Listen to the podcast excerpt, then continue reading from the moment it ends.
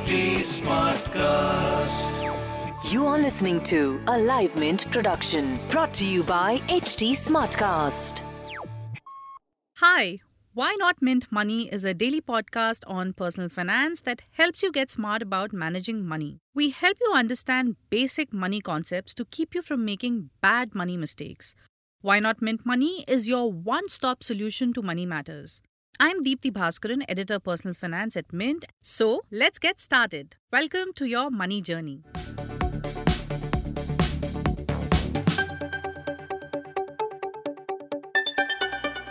In order to provide relief to borrowers who could be facing liquidity issues due to the countrywide lockdown, the Reserve Bank of India announced few measures last Friday. One of them, which gathered a lot of attention, was a three month moratorium on EMIs of different loans. However, there is a lot of confusion around the same as people don't know how this will work with no clarity from bank side as of now. Hi, I'm Renu Yadav from Mint's personal finance team and today I'll try to answer a few of your queries which you might have regarding the EMI moratorium. Let's first understand what is a moratorium. Moratorium is basically a deferment of payment. It is not a concession of any kind.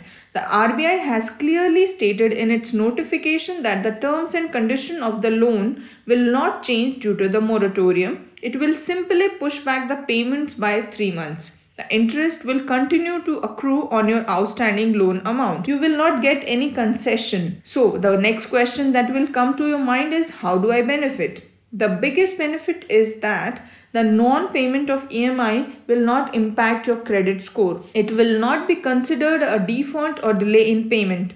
Under normal circumstances, it would have been considered a delay in payment and this would have impacted your credit score.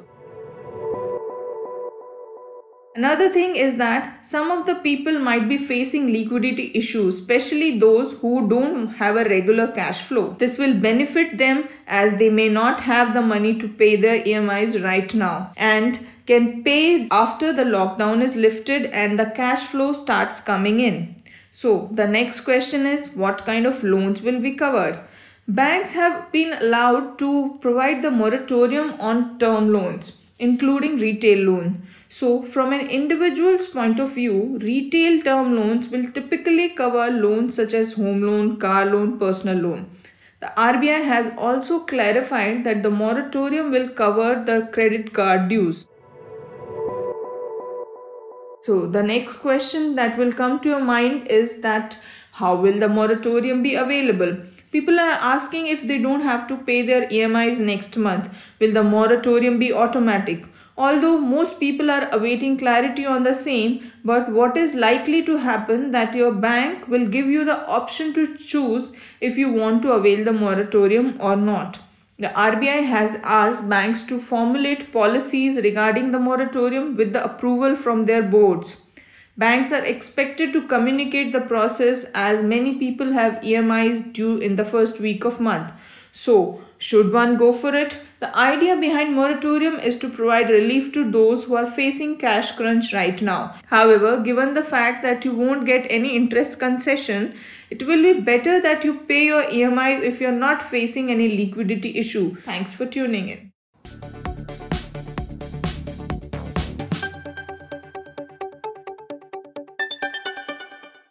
Thanks for listening in. We're also available on livemint.com. And if you're old school, then do pick up a copy of Mint for some insightful coverage. If you have any questions you want us to address, do reach us out at HT Smartcast. We are present on Twitter, Facebook, and Insta. And if you want to connect over email, write into us at mintmoney at livemint.com. Until next time, it's bye bye. This was a Live Mint production brought to you by HT Smartcast. HT Smartcast.